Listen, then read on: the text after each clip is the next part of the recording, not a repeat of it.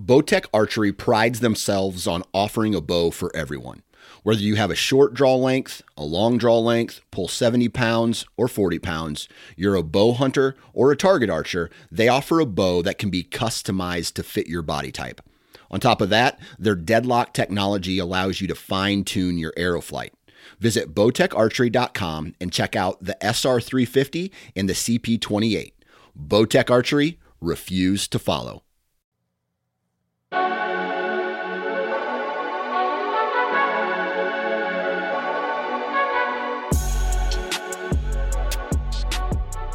What's up, everybody? Welcome back to another episode of the Antler Up podcast. We are on episode 142. Deer season is in gear right now. So, on this week's episode, Dimitri and I, we were joined by our good friend Tom Runscavage and PJ Matarazzo. So, both of these guys live in my old stomping ground of northeastern Pennsylvania. And with it being this time of year, early season. These guys have had success in the past filling tags and getting on deer, and we just wanted to hear from them what they key in on this time of year. PJ starts this conversation off with sharing his success this season already when he took a velvet buck in Delaware and how he has been able to find success there the last couple years. Both share food sources they key in on and what they do when that source dries up. We had a fun conversation between the four of us. Dimitri shares his thoughts on his end of October Ohio hunt, who influences PJ, and how he has taken his, those traits from certain hunters to mold his own style. Just a ton of different topics. Tom shares some gear he's using, and we discuss hunting in higher elevations, hunting the so called October lull, slowing down in the deer woods, all kinds of stuff. So, hope you enjoyed this episode. Check out antlerupoutdoors.com. We got some new merch on there. Enjoy hunting this this upcoming week this past weekend on Saturday with that cold front. Man, I would rate it as far as deer movement. I had a lot of doe uh, around. I got a lot of crazy wind swirls, got busted a couple times. So, going to be looking at that and seeing how I can improve upon that moving forward this upcoming season, the rest of the way. So, enjoy hunting, get in the woods, enjoy this episode. Antler up. And before we get into this week's episode, I want to share with you a discount code from Black Rifle Coffee. And Black Rifle Coffee Company is a veteran owned coffee company serving premium coffee to people who love America. So fuel your next adventure and purchase at www.blackriflecoffee.com and use code ANTLER at checkout to save 20% off your purchase and or your first club coffee club subscription. And also, if you are following us on Instagram, make sure to check out below our description in the description of the picture of the podcast, we do put up some different discount codes we have on there with Vapor Trail, Stoker Eyes, Buck Fever, Scent and Lure. So if that's something that you would like to start doing with Scrape Week coming up, definitely check check that out because next week's episode we got Troy Pottinger on. So really excited to have that one on for everybody to listen to. Last year was a wild year for censorship for hunters and anglers. We partnered with social media platform Go Wild to combat mainstream social media censorship. Go Wild was built by outdoorsmen and women by hunters and anglers just like you. Go Wild is a free social community. Not only are your photos not censored, they're encouraged on Go Wild. And Go Wild gives you points for things like sharing your trophies, gear reviews, and inviting friends. As you earn points, you unlock awesome rewards too, such as gift cards, free swag, knives, huge discounts on brands like Garmin and Vortex, and so much more. And if you create a free account, you can unlock $10 just for trying it out. Visit and download gowild.com to get started. All right, everybody, let's get into this week's episode. Welcome, everybody. We're joined tonight. We got a packed house this evening. Dimitri's here. We have Tom Runscavage on the other side, and we are joined by PJ Matarazzo. Matarazzo, is that correct? Yeah, you actually got it right. Freaking a, we're we're batting a thousand, Dimitri. We're we're we're living the high life now. I, I better pit, play the lottery. But PJ, dude, welcome to the show. Uh, it's awesome to connect, and I love when friends of ours that are following other great hunters here, and you know, get the job done and have fun with it. So, dude, it's a pleasure to have you on. So, welcome. Thank you. I'm looking forward to it. So, where are you coming out of, man? Are you from Pennsylvania? What's what's your story? Yeah, yeah. So I'm from uh, the most northeast corner you could really get. I'm kind of where Jersey, New York, and PA all come together. Uh, I've lived there my whole life. So um, I used to live in Dingman's Ferry, and, and now I'm over in Milford, Pennsylvania. So I've been local That's nice. So you're not too far then from Tom then. No, no. Uh, I actually went to college, I think, up in that area. So Yeah, you went to I think Marywood. I saw right, so that's probably only Yeah. like half hour, twenty five minutes from me. yeah, yeah. I haven't done a ton of hunting up there, but Man, we're getting ready to rock and roll, man. So season's coming up. Well, PJ, let's uh let's dive into it. You've already have a notched a tag under your belt I have, yeah, down in Delaware. down in Delaware. So Delaware kicked my ass and and Tom's and Jim's butt last year. So, dude, what's uh how long have you been hunting hunting that state and and chasing uh some velvet bucks? So, Velvet Bucks, this will be year three. Um, I did not have success the first year, which was 2020. I was actually living there. So, you would think that would have been my best year, but it wasn't. Um, I graduated college. I moved down there and uh, I took a job in lake management, uh, lake and habitat management, a little bit of a mix. And um, I had permission on a, a piece that, you know, kind of came available through family, uh, a family member's work, actually. It was undeveloped land, which isn't, isn't too common down there. Um, and I hunted that hard. I mean, I definitely overpressured like a hundred acre piece, you know, just not having many other places to go. Uh, some of Delaware's public land, as you guys know, is kind of confusing. You know, some of them are lottery stand sites. Some of them, you know, you need cat passes for. Um, so that kind of discouraged me a little bit down there because I'm used to Pennsylvania. You can kind of walk across the street in most places and you're on public land. But um, so I didn't shoot a buck down there my first year until I think it was November 16th. Uh, and their gun season opens on the 15th. So I missed one opening morning. Um, and then I shot one on the 16th, actually in the same spot. And then ever since then, I came back to Pennsylvania and I've gone back down for the velvet hunt, which has been great two years in a row now. So So you, you lived in Delaware for a year. So you, you got it done kind of right before the gun season started. What kind of drew you into then the following year going down for a velvet? Did you kind of like? Did you always know that like September, like opener Delaware, like like like kind of a hidden Yeah. the Northeast, or Yeah, so I, I screwed up a bunch the first year I was down there. It's not that I wasn't seeing deer. I um, I think it was the third day I was out when I actually lived there in September. I, I got winded by a deer that was every bit of 130 something inches on like the third day on property. So I knew that it was definitely an easier time because I mean, if you glass any bean field down there from August to you know that second week of September and it's not yellow, they're they're all over it. You can go down there and watch you know, multiple Pope and Young bucks come out in the field an hour before dark. So that kind of put the idea in my head, hey, velvet hunting year is probably even better than the rut. okay, yeah. So then going into year two, then what was kind of your your plan now that you had one season down in Delaware? So year two, I can't say that a ton changed. Uh, one mistake I kind of changed that I made in 2020 was I dove right into the woodlot, kind of thinking like Pennsylvania. You know, when have I ever shot an op- a deer in an open field in Pennsylvania?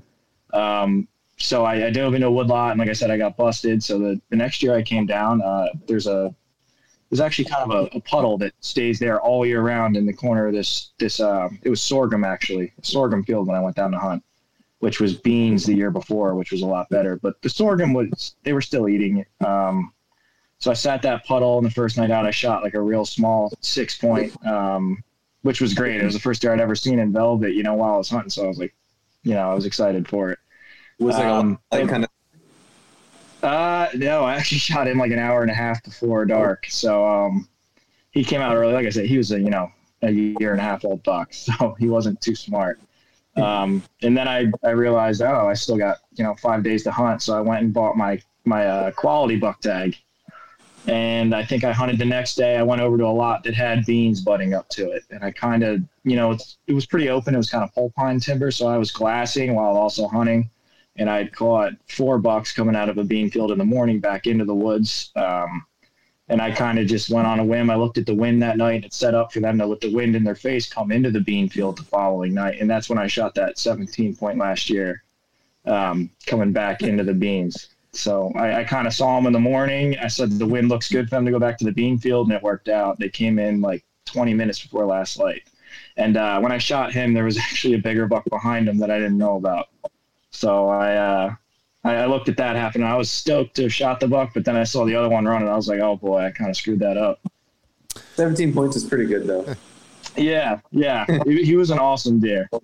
Now, now, can you talk about your setup on that 17 point? You you said that night the wind is going to be, you know, in their face coming out to the field. You know, if you kind of think about that, you would kind of think you wouldn't set up in that situation because your wind would be kind of blowing back into the bedding area. How did you play that out uh, to make sure that you weren't going to get busted um, on their way out to the bean field that night? Right. So it was kind of what everyone talks about. It was that just off wind where it's almost at like a 45 degree angle. You know, I had a general idea where they were bedding. It was kind of, I think, I want to say it was a southwest. So it was kind of coming diagonally across the woodlot. Um, and it, it barely worked out. I mean, they came in from an opposite 45 degree angle and I got lucky. If they would have, you know, maybe skirted through the bedding area a little bit the other way, I probably would have got caught. Um, but I just figured if I got lucky enough and went in there and tried, they would come in just off enough on that wind that I could get a shot. And I ended up shooting them at 18 yards, and I don't think they had an idea that I was there, so it worked out pretty well. So, do you want to fill the uh, the, the listeners in on kind of what the quality buck tag means, and like how many deer can you actually hunt in Delaware in like a given season? A billion. So as yeah, as far as I know, the doe tags are unlimited as long as you want to keep shelling out 20 bucks. Um, you get four with the non-resident or the resident license, um, and those are free. And then you have to purchase as a non-resident either buck tag, which is fifty dollars. Um, that quality buck tag, I believe, is a 15-inch outside spread. I don't think it's inside spread. So, um, you know, it doesn't have to be anything crazy even to fill the quality buck tag. You know, most 100-inch bucks will fit the bill um, for that buck tag. And then the any any choice is kind of the same as uh, as Pennsylvania's doe classification. If it's over three inches, it's not a doe. If it's under three inches, they consider it antlerless. So as long as it's over three inch spikes, you can fill that other tag. But uh, yeah, the doe tags, I think you can kind of pile them up. I've heard of guys shooting like 20, 30 does in a season down there. That's crazy. Yeah, that, yeah. that that's a, a, really cool draw. And man, because talk about how you were saying you're so used to coming from Pennsylvania on that public land and you're going there, it's a little bit different. What are your kind of terrain features that you are hunting and uh, p- private, public? You know, what are you keying in on? Uh, obviously, you're saying like that food, that early season. So, talk a little bit about that aspect of things. So I think that was actually the hardest aspect of it for me going down there is there is absolutely no terrain features. Um, I didn't even know what I was looking at on a map. Um, you know, as compared to Pennsylvania, you, are looking at top topo lines and you have an idea of where to start at least. But when you go down there, you, there really is no aerial scouting. Um, you know, you can look at marshes and stuff and transition lines, but like hardwoods, maybe you got pines, you know, Phragmites grass. That's all good stuff you can see on a map but other than that, you got to walk through whatever you want to scout down there. So, uh, like I there wasn't a ton to look for on a map, and that was the biggest challenge easily. Um, but once I figured out, you know, different habitat they liked, it, it's it almost seemed like they didn't need a stick of bedding or as secure of bedding as they do in Pennsylvania. Um, and that, like I said, I'm talking about a private piece. The public land, um, it's a little more similar. Um, but on that private piece that I'm allowed to hunt there. You know, the bedding almost doesn't even need to be secure, and it, it the woodlots are so small. It's it's such a small scale. You can't even really compare it. Um, you know, you could be in something that's 400 yards wide, and that's a lot of Delaware in general. Um, you know, nothing is a large tract down there. I think I can think of one off the top of my head in Sussex County that's uh, more than I think 2,000 acres. So, and that would by me be a smaller tract, as you guys know. Yeah. yeah. It's all kind of fragmented. Yeah. yeah.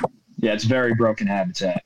That's the that's the now you've like I said, you're from Pennsylvania, going down to Delaware, hunting out of state, and now you live there for a little bit.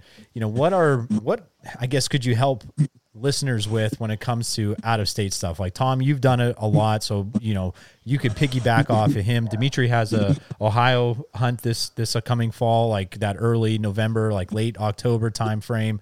You know, what kind of challenges do you see, and uh, you know, tips or tricks or tactics that you feel like are kind of important for listeners to maybe give a go. Um, I think the biggest obstacle is kind of being confident in uh, restrictions, for example. Like if you go to some states, you know, Jersey, for example, you know, they've got an opener in zone, I think two and five, it's September 1st.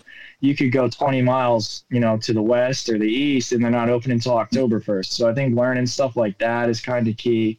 Um, tag systems is key. Luckily, Delaware is pretty simple. You know, you buy a an all, in my opinion, an awesome license for 200 bucks. You get four doe tags, you buy the buck tag for 50 bucks, and, and you go down and hunt. Um, I believe the conservation pass is free if you buy a hunting license. Correct me if I'm wrong on that. But um, that's a pretty sweet setup. Um, New York, I've also done. New Jersey, Pennsylvania, they're all great. But out of state, I'd say the biggest thing is like aerial scout for a long time before you go down. Um, uh, with Delaware, I know we just talked about how it's a little more difficult to do it there. But a state like New York or Ohio, you know, they're both pretty similar terrains to Pennsylvania. You can you can get a good idea of what you want to do when you get down there. And I'd also say don't jump right into hunting. Uh, I think observing is a little more important, uh, and you'll you'll benefit from that in the long run. No, I I was gonna say for Delaware, at least specifically, I think knowing the crop rotation was huge. At least that early September part of what's going to be corn, what's going to be beans, and kind of piggybacking off that to kind of limit what areas you're going to focus on and, and kind of start the process of, of hunting when you were ready to go out after scouting. Yeah, I agree with that 100%. Um, the crops definitely dictate everything in those first two weeks. Yeah, corn's weird down there. So if you if you think of Pennsylvania by us, you know the corn's not really, I guess, dried out and mature until what they harvest it almost in November sometimes. Um, down in Delaware, I've seen them harvest it in the third week of September at times. Like, so I think that they actually key in on it a lot earlier than they do here um, in Pennsylvania. Like we we um, I was down there hunting with my brother, and he he almost shot a real nice eight point opening morning. It was going to corn, you know, on September first. So I think they hit that a lot earlier as well. Now, when you when you were targeting those those bean fields in the crop, and you said about you know when they change that color into yellow or brown, uh, you know most likely, and then the, maybe the farmers coming and cutting those beans too. You know, what do you do as far as hunting those deer in that aspect when you're around those fields? Um, once that food source is not available for them, what are you looking for? Is that when you're diving into the woods to a new food food source? What's your strategy at that point? Uh, down there, I would definitely say browse and white oaks. You know, it's just, it's kind of the same in that aspect as it is here. Um, luckily, we didn't have to worry about that this year because the white oak crop down there was abysmal from what I saw on the property we were hunting at. Um, I checked; it had to be six or seven acres of white oaks we had there. Not a single one had an acorn on the tree. So, but that it'd be the same approach as here. I'd probably go diving into oaks. That was interesting hunt, Tom. I mean, I feel like for us, like we learned even though we always laugh and we joke about getting our butts kicked, but I feel like how I said to you, there's so much that we gained and from just learning from you know individuals like pj of like mistakes that were like okay here's how we might be able to capitalize on certain areas but also you know maybe knock on some doors to get permission because man how many times did we drive by certain places and they're they're individuals farmland that I'm sure are getting wrecked uh, by all these deer. Because I mean, a state just does not give you four tag doe tags with with your general license, and that's not have as a, a that, you know obviously has a large doe density. So I think too throwing in that that aspect of things, I definitely would be interested in doing it again. I think you could have some really good luck knocking on doors down there. Um, for example, when I was living down there, I met a guy. I was just out shooting my bow on, uh, in a field we were allowed to hunt by. He drove by. We, we, you know, we talked for a little bit. He was a big archery hunter, so we were talking about what bows he was shooting. You know, he had a little 3D range his yard. He gave me permission on his 15 acres too, just right there from you know, kind of BSing with him. So stuff like that down there goes a long way too.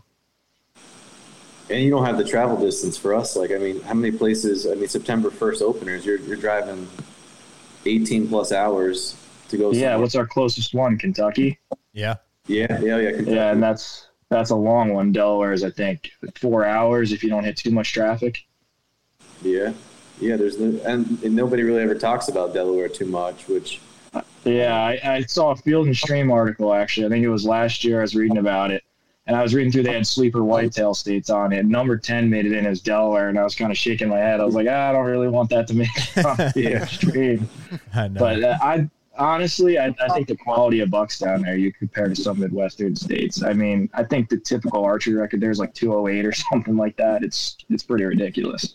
Well, you got your out of state hunt coming up, and what anything that you are diving into, like Um, so it's it's a similar situation where the the piece of public that we're going to target has uh, actually a lot of beans planted on the public. Um, a little steeper terrain, obviously, than Delaware, so uh, that's going to be a little bit different. But obviously, that time frame that we're going to be out there in that um, last couple of days of October into the first week of November is going to be obviously the the beans isn't going to be the main uh, source out there, and, and obviously we're going to be in that cruising into the rut phase. So, you know, um, the biggest thing is what we're doing is trying to find those. You know, obviously we know the deer are going to be there in that area because of that huge uh, food source that's available um, throughout the year. But then uh, just figuring out where that hot sign and that those transition areas on those ridges are, that's kind of going to be the game plan.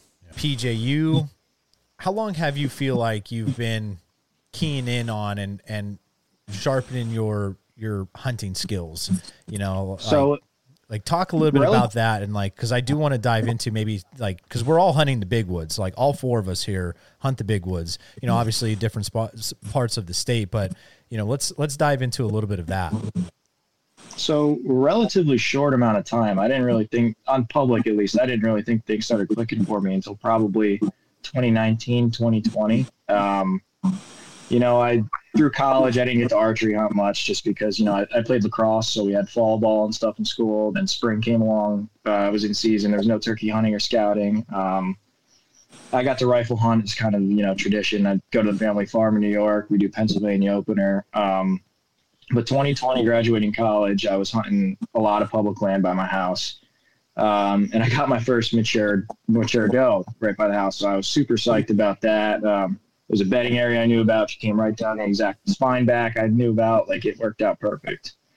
Um, fast forward to last year, I was hunting the public. I knew about a same bedding area again. Um, I had cruising trails marked out real steep terrain. It came through, and I shot a, a real nice four year old. His rack wasn't anything crazy or anything like that, but it was a mature buck, and that was really the only thing I cared about in Pennsylvania. So um, after that, everything clicked. I mean, last year was I had my public land PA buck. I shot two bucks in Delaware. Um, I missed two bucks in New York during rifle season. Like it was, it was just a mess. Um, the year before that in Delaware, I had an encounter with a deer that I thought could have been a booner during the rut during both seasons. So it just kind of all started coming together for me when I actually had the time to hunt. Um, a couple years prior, I really started listening to you know guys like Dan Infalt was a big thing for me, and he kind of got me going on all that. But I kind of went away from his style of hunting, but took a lot of his tactics and just melded them with everything I've heard on podcasts. You'll learn myself in the woods.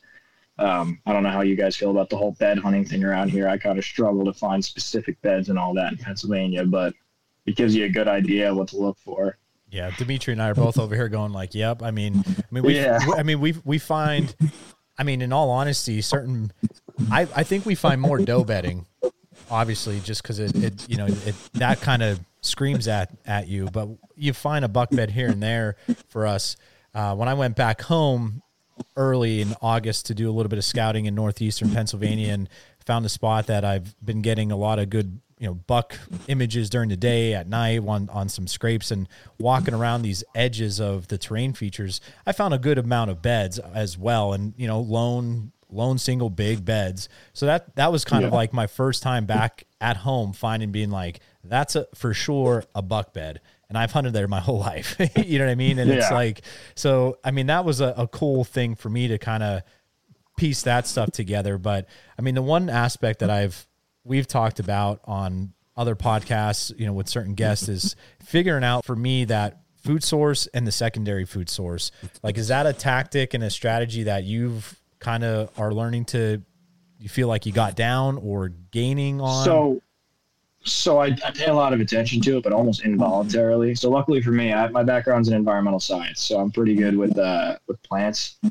Um, you know, I don't want to give away too much by me because there's not a lot of ag, but I hunt around ag by me. Um, and that obviously, you know, when you take that aspect of it, that's the primary food source. You know, any time of year, unless white oaks are dropping and you got beans that are yellow, that's the primary food source. Um, secondary wise, you don't even have to know what the plants are. If if you can see that they're browsing on it, and you know it's by good security cover, in my opinion, you found secondary food sources and the apps like uh, I think one I had was Plant ID. You know, you can learn what different stuff is, and nine times out of ten, if it's native, you know, deer prefer to browse on it versus invasive stuff. Um, like greenbrier, deer love, but I don't believe I could be wrong on this. I don't believe you'll see them eating stuff like barberry. Barberry is invasive, and greenbrier is not. So you know, just little things like that could be a huge difference. But it, it's as simple as seeing stuff that's freshly browsed on. In all honesty, you know, I think some guys kind of make it a little more complicated than that. Yeah. Do you have anything?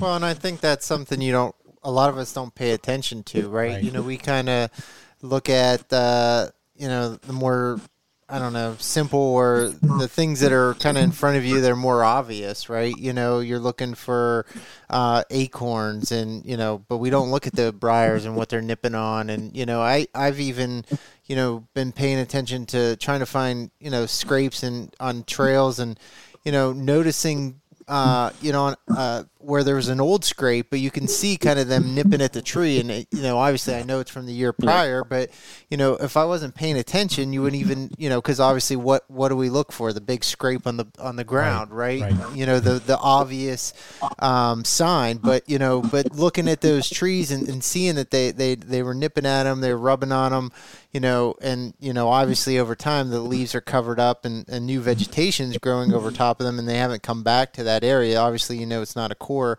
core area or, you know, community scrape that they're hitting year round, but you know that at, you know, at some time there was a deer in that area and you can start piecing those puzzles again. Same with that briar. You, you when we're walking in the woods, you you know, you looking at leaves or, you know, things that they're they, they may be nipping on as they're transitioning from their bed. So I think a lot of that kind of gets overlooked. I, th- I think I heard a podcast with um uh is it Jake Bush I think is his name. You know, he he was talking that you know, he really pays attention to detail and takes, you know, an hour or two if not more to get to his stand. Uh, you know, which I think a lot of us are in a hurry to just kind of get where we want to be moving to, and we don't really pay attention to the, the fine details that that could really lead you to, you know, putting the pieces together to figuring things out when you're out there. Yeah, no, I agree with that 100%. I think I know exactly what podcast you're talking about with Jake Bush. And that's even something that I found myself doing. It's just slowing down when I'm out there. And it's hard. A lot of the times I almost feel like I'm jogging through the woods when I don't even realize it. But uh, slowing down's a huge difference because you notice all those little things you were just talking about.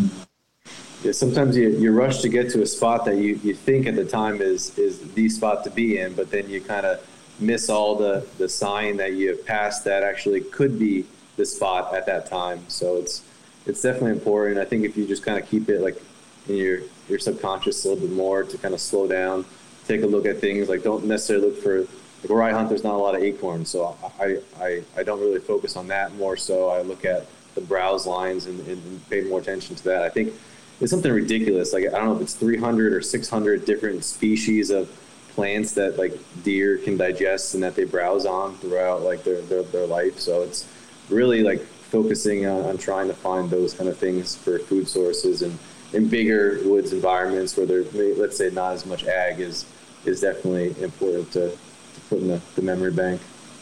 Yeah, and I I know too that for me back at home, when it comes to finding some of these scrapes and everything, I know we're transitioning from the food sources to the scrapes, but the witch hazel is a plant that we found like a double scrape on, and Aaron Hepler has said that over the last couple weeks now, when he's been scouting a little bit, he's he's been finding witch hazel just scrapes everywhere.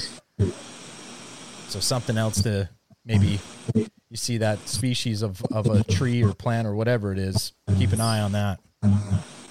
Like PJ, what you said with the app, like like identifying different plants, like having something like that, or like some kind of field manual where you can identify plants and start learning and kind of building your repertoire of different different shrubs or, or, or trees and, and all that is definitely going to make you a better hunter over time too.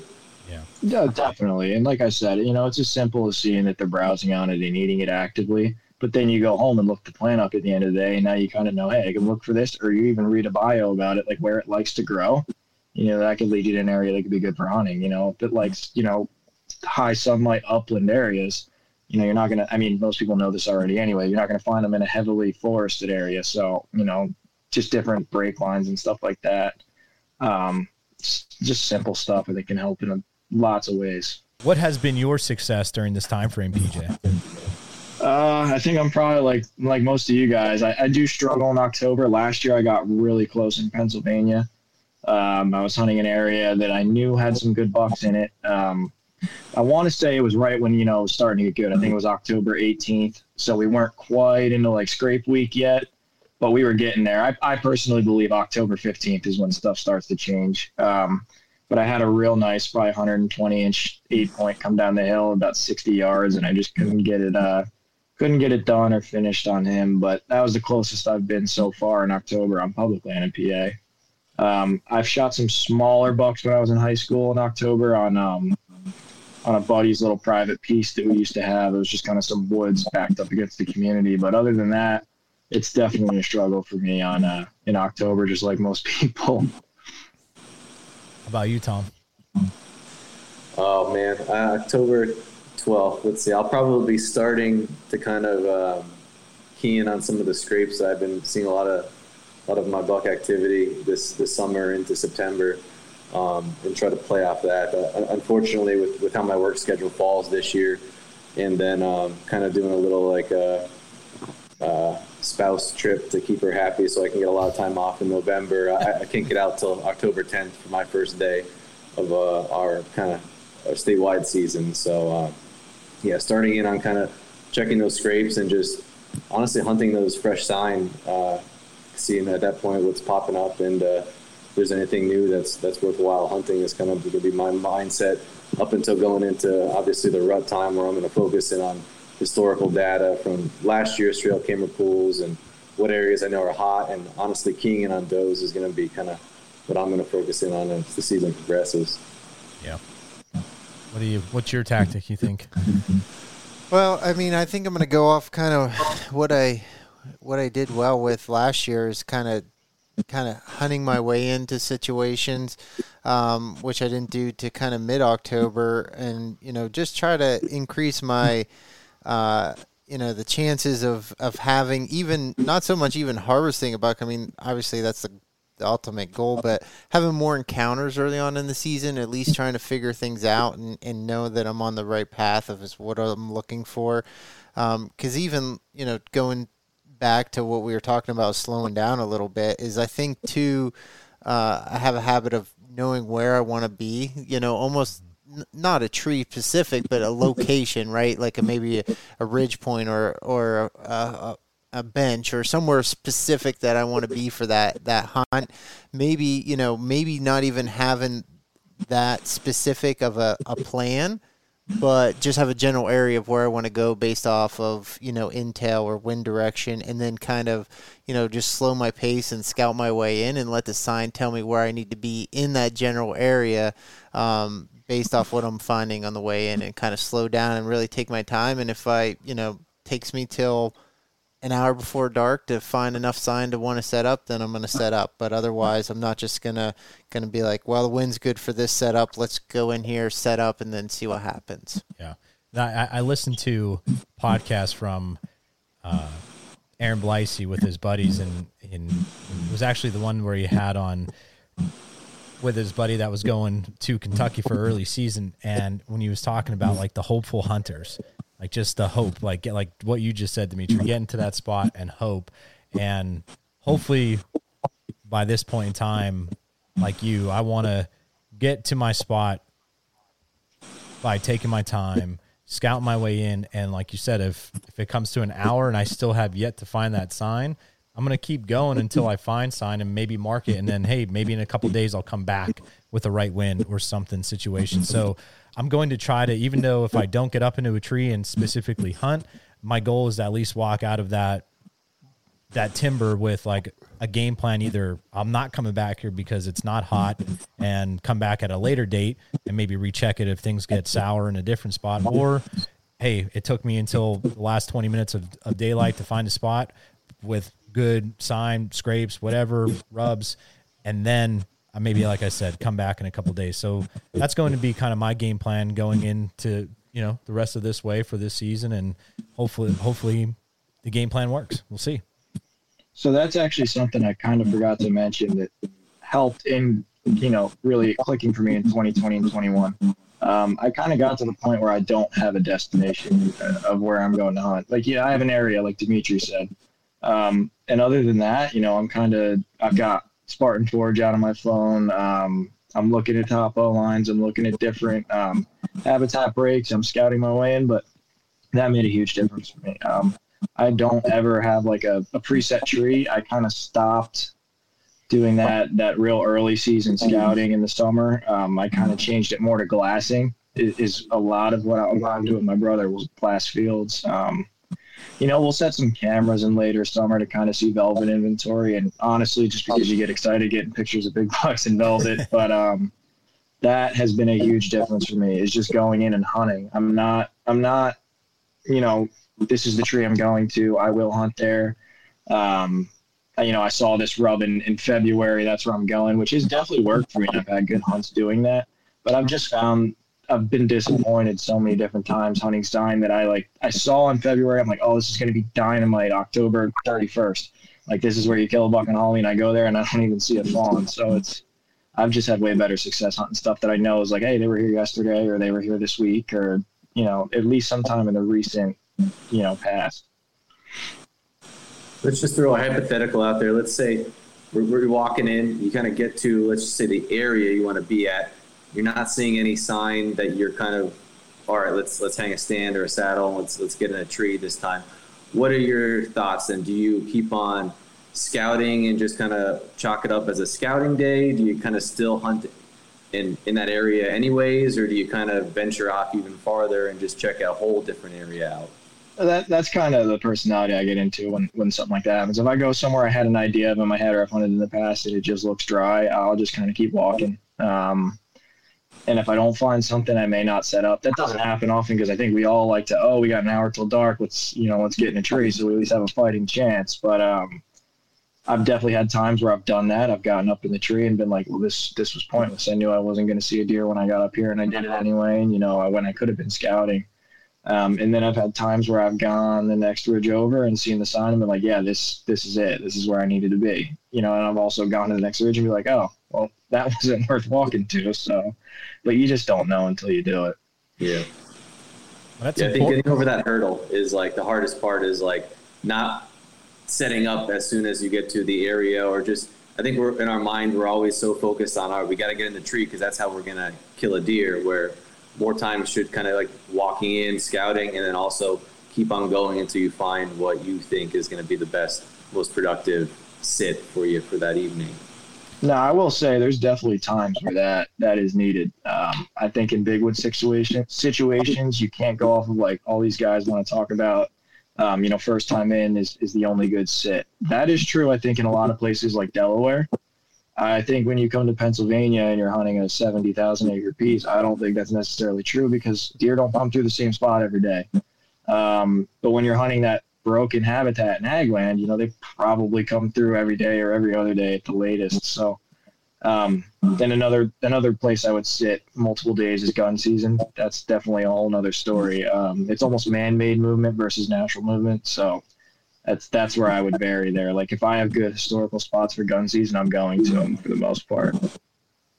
Well, even just how you're just saying about like crossing things off and making sure, like, because you don't know until you get boots on the ground and go scout that next ridge, whatever. I mean, that even goes to rewind, take the hunting aspect out of it, but even like the scouting trips. Like we we you put all these little waypoints in here and there where you want to go, and you know, like our la- latest one that you and I did that a couple weeks ago, we were like, let's go up into this corner. It looked really good on on the map because of what you think would draw and how we were finding sign. We just thought maybe this one little other secluded spot could be dynamite, and we got there and we were like, "Yeah, nope, this is not the." the, the I mean, there was not even a, a, set of turds on the ground. Like we might have found one, uh, but everywhere else where we came from, it was really good historical, you know, past uh, sign. So that was like a, even though it returned a dud for us, but it was a good check mark off the box saying, okay, we were here. We know it's not that great and would hold that to a high value to go in there and, and maybe hunt. Right. Yeah. No sign's definitely not a failure. You know, it's something you don't have to waste your time hunting. Um, so yeah, honestly, any more scouting that you do isn't isn't a waste of time. Um, another thing, I don't know if, if you guys have ever thought about it this way. I think a lot of the time when I used to scout real early too, I think the fact that I could see the whole season sign laid down would confuse me quite a bit. Um, you know, I could see rubs that are from September 15th, and some of those rubs could be from I've seen them fresh in the middle of December. So it's it's I think taking all that in, I wasn't guessing right more than I was than I wasn't. Um, so that's another reason that I think scouting isn't going in and not really having those preset pre-scouted spots. Um, you know, general scouting is obviously done, like walking the area, so I know the lay of the land, but not picking specific trees and stuff like that, I think has worked out. Because if I go in and I see a rub, I, you know, I'm not really taking it into account unless it was made in the last couple days. So I, I, just think that made a big difference in simplifying the information that I was basing my hunts off of. Uh, how would you prioritize then the, the, the freshest sign, like like between scrape, rub, fresh droppings, browse, and let's say like active trails that you may find? Like, what do you what are you keen on the most? That's the most important to you. You think? So I've always loved finding big rubs, you know, higher up in the tree. Everyone says, you know, that waist height's like the height you're looking for. Um, I've never had a lot of success hunting rub lines. Um, scrapes, I've definitely done a lot better with. Um, the area I killed my buck in in Pennsylvania last year was a primary scrape area. I was not sitting over the scrape when I killed him, but you know he was within 100 yards of that primary scrape. Um, so in general, I think I weight them a lot heavier. I've seen on cameras, you know, I love putting cameras on primary scrapes. You, you get tons of pictures. Um, and then they definitely attract deer. And even if you're not getting pictures of deer on them, I think a lot of bucks go downwind of those scrapes. At some point, they will be on the camera, though. Um, I kind of look at rubs in that aspect more as a piece of the puzzle. Um, you know, if, if, you find a bedding area like we are talking about, I seem to find a lot of doe beds in Pennsylvania too. I kind of rub it off as a doe bedding if I don't really find a lot of rubs around it. But at the same time, when you get into that November time frame, you definitely will find rubs around it. So you know, you're kind of in like this cyclical thing of what sign means what again. Um, and that's why I think I've had a tough time with rubs in that aspect because they can mean so many different things. You know, it could be an, an aggression rub. I think they might just make them randomly sometimes in certain places.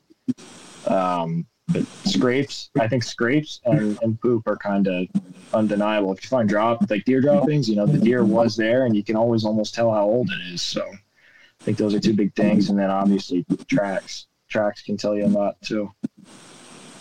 That's good. Now talk about because that, that's really good about you know prioritizing your your freshest sign. And you said you were you really got a lot of your hunting strategy and techniques from Dan Infalt and you kind of molded it into your own what kind of things have you taken from him and molded into your own little hunting style? So before I kind of, and it's not even just Dan, you know, a lot of those guys are right. hunting that way and just, they're all talking about the same stuff. They don't, I don't even think some of them realize it, but they all kind of say similar things. Um, I never even would have thought before the age of like probably 18 years old to, to hunt a bed. Like that wasn't a thought in my mind was, Hey, where is he bedded? Um, I the way I was brought up gun hunting in New York was was most of it. Um, you know, you kind of only thought about travel. You know, travel corridors, uh, where deer were going to be funneled through, and things like that. So when I started thinking about like bedding and bow hunting specifically, kind of bought that need to get close to deer. Um, that changed how I scouted and looked at everything in the woods.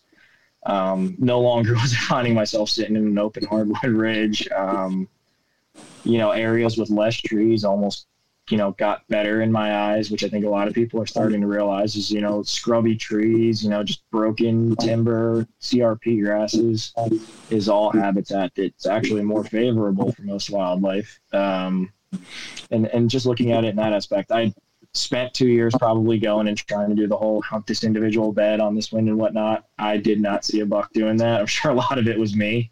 Um, and I'm sure a lot of it too is that I think the Bucks are more cyclical in Pennsylvania. You know, they're not bedding in one bed more than probably once a week. I think some of those MSU Deer Lab studies found. So just little stuff like that. Uh, the browse, I think, was a big thing Dan talked about. Just looking like if you know of a bedding area and you want to see if they're using it, go look if they're freshly browsing things on the trails coming out of it. You know, if they're not eating coming out of it, there's probably not deer in the area. You know, if scrapes aren't opened up around it, they're probably not in the area. Just little stuff that I didn't think about as a kid in high school. Um, and as I've gotten more time to be in the woods and, and just listen to more of the stuff like that, it's really kind of clicked. That's good. Well, and I know on a, uh, I think it was a, I, I think it was a podcast, or maybe I saw it on a YouTube video where he really talked about, you know, he obviously he has a very aggressive approach to his hunting style, and you know he he said.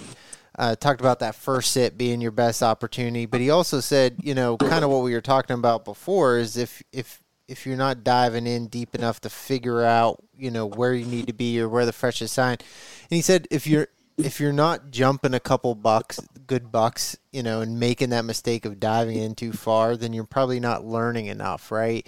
And you know, for him, as he said, those mistakes are kind of things that helped him, you know, be a better hunter and mm-hmm. kind of putting pieces together. And I think we're just so afraid to to make those mistakes because you know a lot of us don't have the time and, and you know the a lot of those guys are able to put towards hunting in a season you know we feel like if we make that mistake oh geez i only got like five sits or six sits left you know that could have been my chance you know but i think you know not worrying about that and, and, and doing the things that you feel is right um, is going to make you more successful. Yeah, I, I totally agree with that. I think a lot of the time before that, you know, when I first started hunting that way and had less success, I wasn't pushing myself close enough. Um, and I definitely still worry about it. You know, I don't want to get, no one wants to bust deer out, but um, I, I definitely do now. And, and a lot of the times I don't see deer because I probably went too far. But, you know, I'd rather that be the case than not have gone far enough. And that's why I'm not seeing the deer. Um, and I can definitely say in recent years, you know, just not caring about the situation and being as aggressive as I possibly can has resulted in seeing more deer at the very least. Coming weekend ahead of this PA season, the so-called October lull, and you know we've str- I've struggled seeing bucks during this time frame. I feel like my strategy going into this weekend is going to be a spot where it is the thickest, nastiest cover as possible. Get into that dark canopy, and if I have a hopefully a cell camera telling me that a buck hit a scrape, then the wind is right. That's going to be my game plan for this upcoming weekend. Yeah, after the first week and a half, I'd say that's about that's about what I'll be doing. Um, I really I really don't think you can beat either um, you know elevation. I think if you can get up something steep, that makes a huge difference as well. So I, I can actually picture, man, I'm not really going to get out that first weekend. Uh, actually have an alumni game for lacrosse, but um, that second weekend, I think I'll definitely be up uh, up something steep. Now, talk about that a little bit then, PJ, because we've heard that from multiple guests. Steve talked about that. Steve Shirk talked about, you know, getting that higher elevation. What have you noticed doing that? And like Tom, piggyback off that because I know you're you're hunting in that type of uh, terrain features as well. Um, you know, basically what I've noticed is is they are kind of doing that typical thing. They bet up high in that situation which makes it really, really hard to come in from the bot, you know, below them and, and get a good hunt in. Um, but just camera data, and actually, it's how I shot my buck last year in Pennsylvania as well. You know, a lot of times they will walk straight down something that's that steep because they feel confident in it. You know, a lot of people don't want to walk up it. Um, you know, and a lot of people not even just from a you know being a, like a lazy aspect and not want to put the effort in but in the winter it's really hard to figure that out. I think last year um, i went in in bibs carried my jacket in my bag and everything like that and i was still soaked in sweat and i think that was that was first week in november you know we were getting below 20 so that that was really tough and figuring that whole thing out is hard as well. Just how to even get up there and, and stay warm and not soak through all your clothes to get up that. But um I've noticed by me from the actual hunting strategy of it that they, they don't even really truly side hill much. They're almost coming straight down. And I, I think the other thing that makes that almost more consistent than other types of bedding is that it's not wind based. I think it's almost solely visual based on the stuff by me because, you know, it's so steep to the point that no one is coming from behind the, or um, below them in a lot of spots and, and, there's only certain areas that people can really walk up to get to them. Um, now, coyotes and stuff's a whole different story, but um, I think that it's just very consistent and they're there a lot and a lot of it's visual based versus a lot of Pennsylvania bedding, which is generally wind based. Yeah, I would agree. I have uh, this year I'm running my first cell camera and it's it's up on a higher elevation, which all my access is is um, bottom. So actually, I was able to get a little bit enough bars to run a cell camera this year, and ninety percent of my photos all summer and everything have been daylighting photos of, of mature bucks that are that are up top and I mean, some of my elevation differences are 600, 700 feet up that you have to climb. And honestly, any, anywhere I feel like you go in PA, like you get 200, probably that 300 feet mark, whether it's up or down, you're going to get away from 90% of your competition as well. And I think the Bucks realize that, and they're going to stay up higher if the access is low. And it's like you said, it's just very challenging to uh, to to get to them because they're going to see you if they're they're bedding up high and you're coming up in front of them. You almost have to like go the backside of some of these mountains and get up over top of them. But I, I don't even know how that would work out either. It's just that actually uh, that, that kind of comes into part of the strategy. I actually really like mornings, um, even in early season for that reason. Um, if you can go in early enough and kind of side hill it for maybe a couple hundred yards before where you know they're coming up, I think a lot of the times you could surprise them when they're in those steep elevations. I truly don't think they're laying down a lot of times before dark. Um, I think they browse up there because they feel safe and people don't go up there. So I think you could definitely surprise a buck in the morning. Um, especially last year, uh, this is a little bit more of an outlier. It was it was November fifth that I harvested my buck in Pennsylvania last year. I, I got up there early, you know, two hours before light. I was setting the tree and I was kind of watching a doe travel area, but it was also a buck bedding area not too far away because of the you know the, um, the, elevation gain, and even in early season it didn't change much. Um, but I heard the buck actually lay down right in gray light, kind of probably 40, 50 yards from me, and he came in. All I did was a rattling sequence and break some branches and stuff, and then smartweeds after, and he came right in. But I know for a fact that I could hear him. He didn't lay down before it was shooting light. So I think a lot of people kind of underestimate that. Now, when you're hunting these higher elevations, is there a certain, you know, terrain feature at the the upper, like you know, you looking for like a bench, or you know, um, you going to the top of the mountain? Like, what are you looking for uh, on those steeper elevation that makes you want to set up and, and get to that point? Uh, just generally benches, um, and they don't have to be giant benches. You'll even a lot of times you won't see them on a map. You'll just see little knobs or just little flat areas, um, maybe under a hemlock tree, um, something to that effect they could bed under. But yeah, in general, just a little break in that monotonous elevation that they could lay on. Building off of that, the importance of the access is is key, and I like that you said, PJ, that that's the a specific reason why you like hunting early mornings for early season. Yeah, no, I think mornings can be good all year round. Um, I think late season would be a little bit tougher, but I've definitely seen bucks in the morning and late season in Pennsylvania too, so I wouldn't count it out. I think, uh, correct me if I'm wrong, I think Greg, Greg Litzinger is a big morning person. I think he is. I think Greg. I think Greg's just a get out there and friggin' try to make yeah. it happen type of person too. I, I was gonna say to if, if, we're being real, you know, if you're a working guy, you're, you're hunting every chance you can get. So yeah.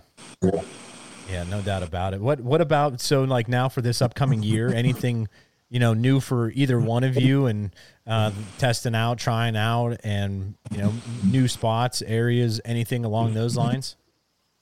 Um this is probably the first year that my gear is really staying the same. Um that'll be year three in a saddle and i kind of not really even looked back from that. Hunting wise um i'll definitely hunt some new areas you know on public around around me. You know i can go anywhere from 45 minutes to an hour away is about the furthest I go for the most part. Um, I probably, I'll probably actually get one more early season hunt in Delaware, and uh, I've got to go pick a deer up from the butcher, so I'm not going to waste a weekend while I'm down there. Um, and that'll just probably be a day and a half hunt. So I'll have that, and then I'll, I'll do New York again this year during gun season, and, and, maybe if I'm lucky, I'll get up there for a couple days of bow season.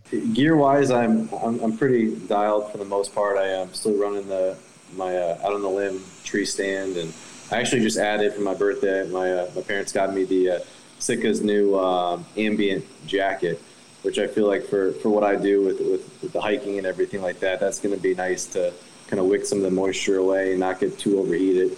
So we got that, and then another PA company I just found, uh, Innovating the Outdoors. They're called. They make a really cool um, gear hanger um, that you can kind of customize and uses like an amp, AmSteel rope, and it just I've set up in the tree a couple times the other uh, today on my, uh, my backyard, but just makes like how their attachment method is. It just makes it super simple and easy to uh, hook up to the tree quickly.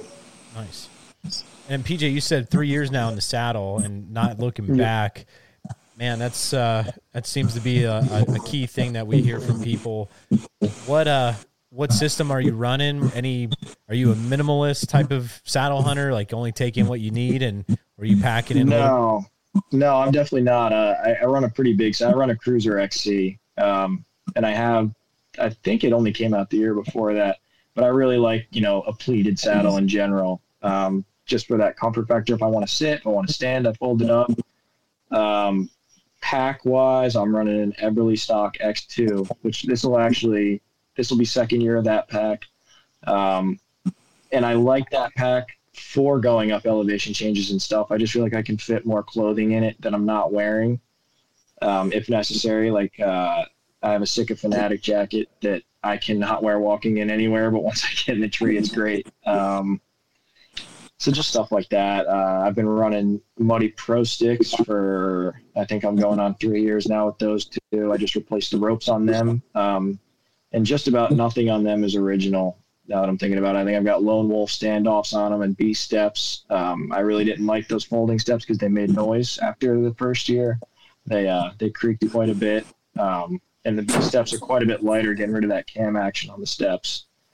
So um, but other than that, nothing fancy about my setup. Um, I just for early season, I'm probably more minimalistic. But once winter comes, I definitely like to have you know hot coffee, clothes, hand warmers, just little stuff like that isn't it nice when your gear's all dialed in and you don't you are not trying something new? Like it's so funny because when you are trying something new you're excited right? You're like oh i get to try this mm-hmm. new shiny thing. And like now though like once you get it dialed in and you're really you're fine tuning make those micro adjustment to things you're like man i just got to get it ready and test it a couple times shoot out of it and like let's rock and roll. Yeah you know, I agree. It's definitely a nice feeling, but at the same time, I like tinkering and stuff, so that's always a fun aspect too. Yeah, that is good. That's awesome, man. Well, Tom, do you have anything else? Um, not really. I just um, anything different, uh, PJ, regarding your strategy, like for let's say New York or Jersey, if you tag out in PA, like what like your approach is going to be, or like for, if if it's still archery season when you get out there. So right now, my plan is obviously I want to focus heavy on Pennsylvania because I'd love to finally get a, a nice buck in October in Pennsylvania. Um, and if that does end up happening for me, I'll definitely focus some time in New York. I've got a family farm that we're allowed to hunt on in New York uh, in the southern tier, so that's a pretty good hunting part of the state as well. And I'll probably spend some time up there. Um, I've also pondered the idea if I can get it get it done early enough in Pennsylvania. My brother and I have been talking about getting into some duck hunting, so that'd be a ton of fun too. Switch things up. Um, I don't think I'll do Jersey this year. I haven't since I was younger. Bow hunting wise, I've pondered it almost every year because uh, there's some units, maybe an hour for me to get a September first or uh, not September first. I think September this whatever date it was this past Saturday opener. Yeah. But uh, I couldn't think of the date in my head. But yeah, that's one I've pondered for a while. Um, but other than that, no, no, nothing crazy. Just really focusing on Pennsylvania, and then I'll definitely be going hunting New York. And Tom, you said you you won't be hunting the first couple days of, of our season, and I know you, you were originally planning on going to Nebraska. That kind of fell through because it was like a friggin' hell on earth, uh, pretty much. Yeah, it kind of um, yeah that, that fell through. It just wasn't looking like ideal conditions, and then just some some family home stuff came up, and it just made it a little more challenging. So we, we passed on that, but I might try to get out. Uh, I actually got to remember to go to the uh, courthouse. I want to try to get a, uh, a 5C or early special regs kind of unit uh, tag. I think there was like 22,000 left or something like that the last time I looked. So if I can get out maybe once or twice in uh, early September and then kind of hold me over until I can make it out kind of mid October. And then I, I looked at my work schedule. I'm off like November 3rd until like Thanksgiving. So I have a nice uh, time frame to hopefully get it done and in PA, and if not, if, if I do get it done, then maybe uh, we try to get out to Nebraska or, or I, I, do love hunting New York. New York's a great state and also a, a two buck state uh, to, to, to, to go up there. So Nice. And then, Yeah, I highly recommend. Uh, there's some really good areas right above kind of the Allegheny area if you go into the New York border. That southern tier definitely grows some big deer. There's a lot of ag around there. Yeah. What's going to be your expectations or goals going into Ohio? Uh, just put something on the ground. So, um, not going to be picky. Uh, obviously they don't have an antler roll, so uh, probably going to be there. I don't really know what the time frame, five to seven days, depending on how things go. You can actually, I'll probably get two tags. Um, so you can end up, uh, it's a two deer unit. Uh, you can either shoot a buck and a doe, or you could just shoot two does if you wanted to. Um, so again, you know, it's a, a piece I've only been to one time and um, then just going in there for the hunt. So it's going to not be any high expectations of, you know, shooting a booner or anything. And if, if a buck comes by and that that's, uh, sounds good for me, I'm going to fill the freezer. Because Ohio is interesting. It has the terrain features like we have here in Pennsylvania, but then, you know, for us, we don't hunt ag, but you could possibly have that opportunity there as well. Yeah, and um, you know, so we'll see what happens. I don't know. It's gonna be fun because the the obviously it is similar terrain, but the kind of the uh, species of um, you know trees and, and heavy greenbriers is definitely something I'm not used to. So. Um, and the benches are, are a lot smaller that you're going to see because it's you know very steep drop offs. Um, so it's going to be a little bit different. So it's going to be just going in there and and you know during that uh, pre rut into the rut and trying to find that hot sign and just figuring out where they're at. Yeah. Good deal, boys. I like it. Well, man, well, boys, I, I, I think this is a, a good way to wrap things up. I, best of luck the rest of the way for the season when, when this drops and everything. And hopefully uh, we'll be able to reconvene at the end of our gun season in Pennsylvania and talk about our successes that we've had.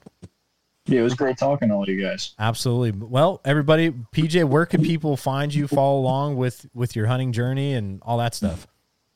Uh, I'm just on Instagram. It's just my name. It's PJ Matarazzo. I think it's underscore Matarazzo. Um, then I'm on Facebook as well. Tom, let it eat. uh, just T Run Scav, my name on Instagram. Yep. All right, boys. Well, appreciate it. Thanks for tuning in, everybody. We'll see you next week. Till next time, antler up.